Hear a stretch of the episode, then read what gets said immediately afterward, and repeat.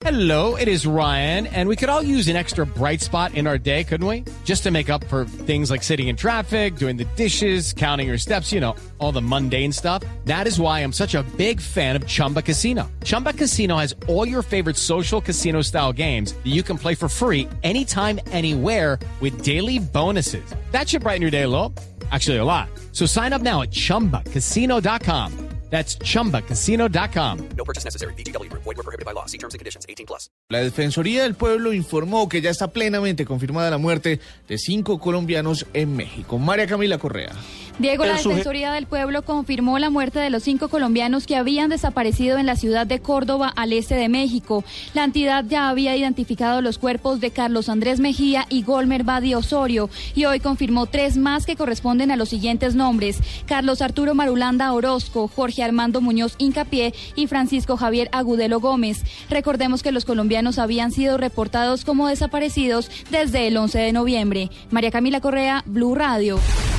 María Camila, pues estaremos muy pendientes porque los familiares han pedido a la Cancillería colombiana ayuda para repatriar los cuerpos de estos colombianos que lamentablemente han muerto en Ciudad de México y que plenamente ya se ident- identifica y se confirma el deceso de estos connacionales. En otras noticias, 400 gramos de pentolita fue, fue incautada en Tuluá, en el centro del valle, y fue capturada una persona al parecer que iba a intentar eh, atentar contra instituciones públicas de la localidad. Informa Nilson Romo.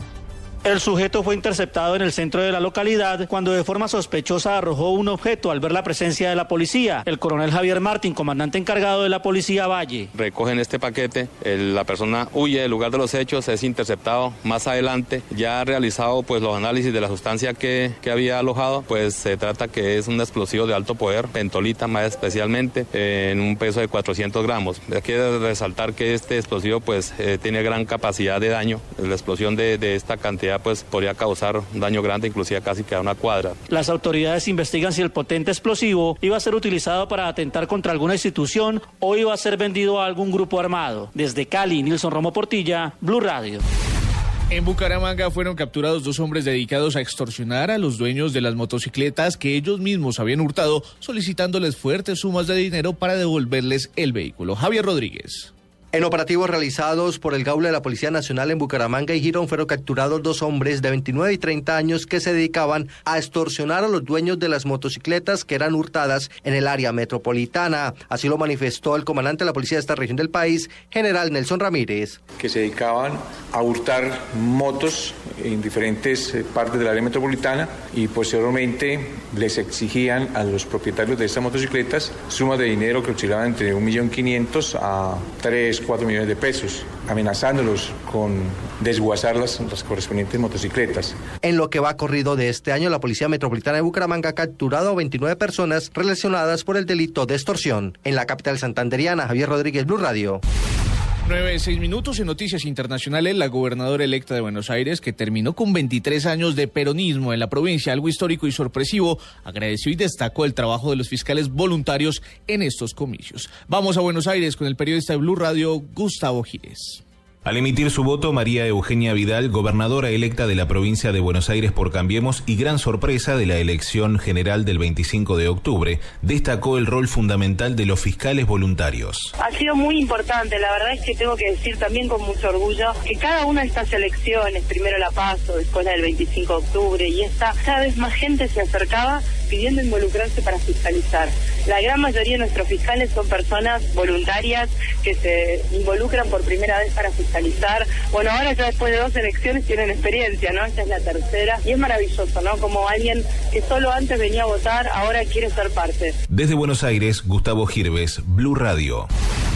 En deportes, el boxeador mexicano Saúl eh, Canelo Álvarez venció a Miguel Cotto por decisión unánime. El colombiano Derlis Pérez perdió su título mundial de boxeo. Informa Fabio Poveda.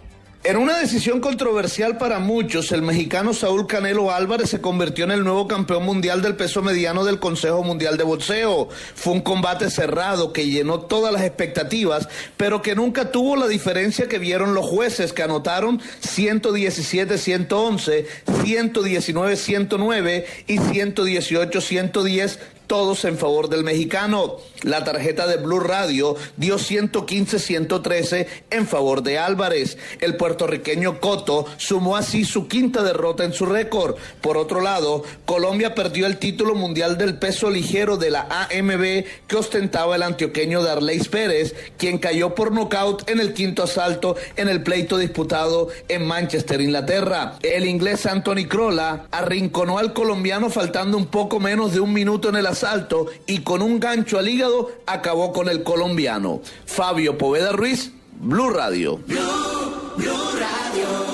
Noticias contra reloj en Blue Radio. 9, 8 minutos, noticia en desarrollo. Argelia ha cerrado sus fronteras con Libia y Mali tras el ataque lanzado por presuntos yihadistas contra un hotel Radisson Blue en Bangkok, en el que murieron 21 personas y ha puesto en alerta a más de 50 mil soldados. La decisión fue tomada por los altos responsables militares con el fin de impedir cualquier infiltración de presuntos terroristas en territorio argelino.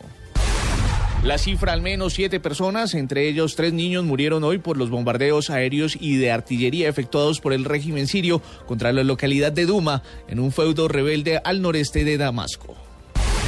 Quedamos atentos porque la justicia iraní confirmó hoy la condena de Jason Reisen, periodista del Washington Post, a una pena de prisión por espionaje. Si bien se señalaron que los detalles de la sentencia del Tribunal Revolucionario de Teherán se darán a conocer en el futuro.